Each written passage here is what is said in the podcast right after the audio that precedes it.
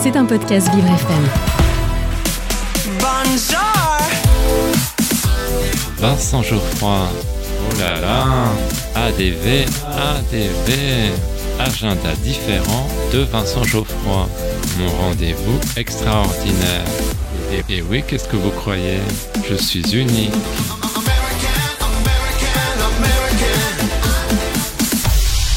J'ai un secret pour vous.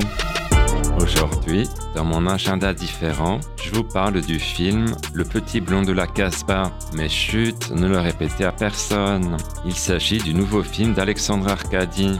Il raconte l'histoire d'un cinéaste interprété par Patrick Mill.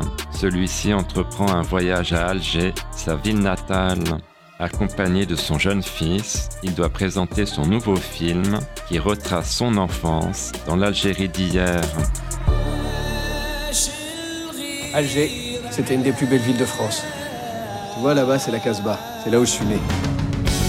On découvre des personnalités haut en couleur.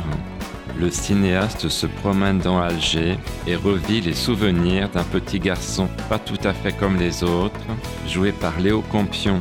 On découvre les moments d'insouciance de son enfance. Il se souvient de sa famille.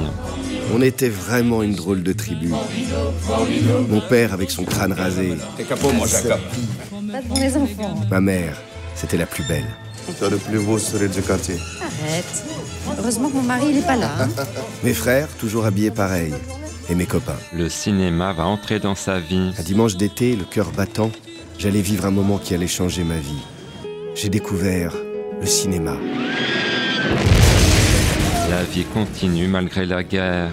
On vivait la peur au ventre, en faisant semblant de continuer, comme si la vie était plus forte. La décolonisation change la donne et la famille doit partir. Le cinéaste aime revenir sur ses origines. Il explique se tourner vers son enfance pour expliquer l'homme qu'on est devenu est un exercice périlleux, vertigineux et sûrement très salutaire.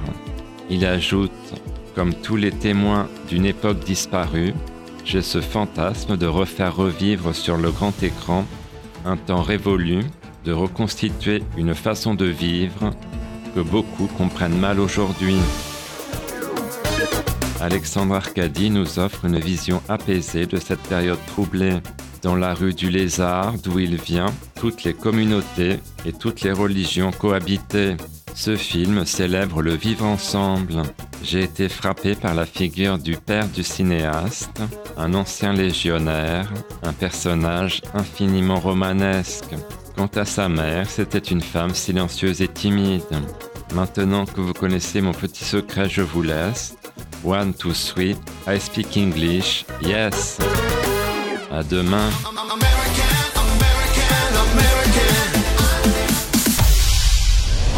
C'était un podcast Vivre FM. Si vous avez apprécié ce programme, n'hésitez pas à vous abonner.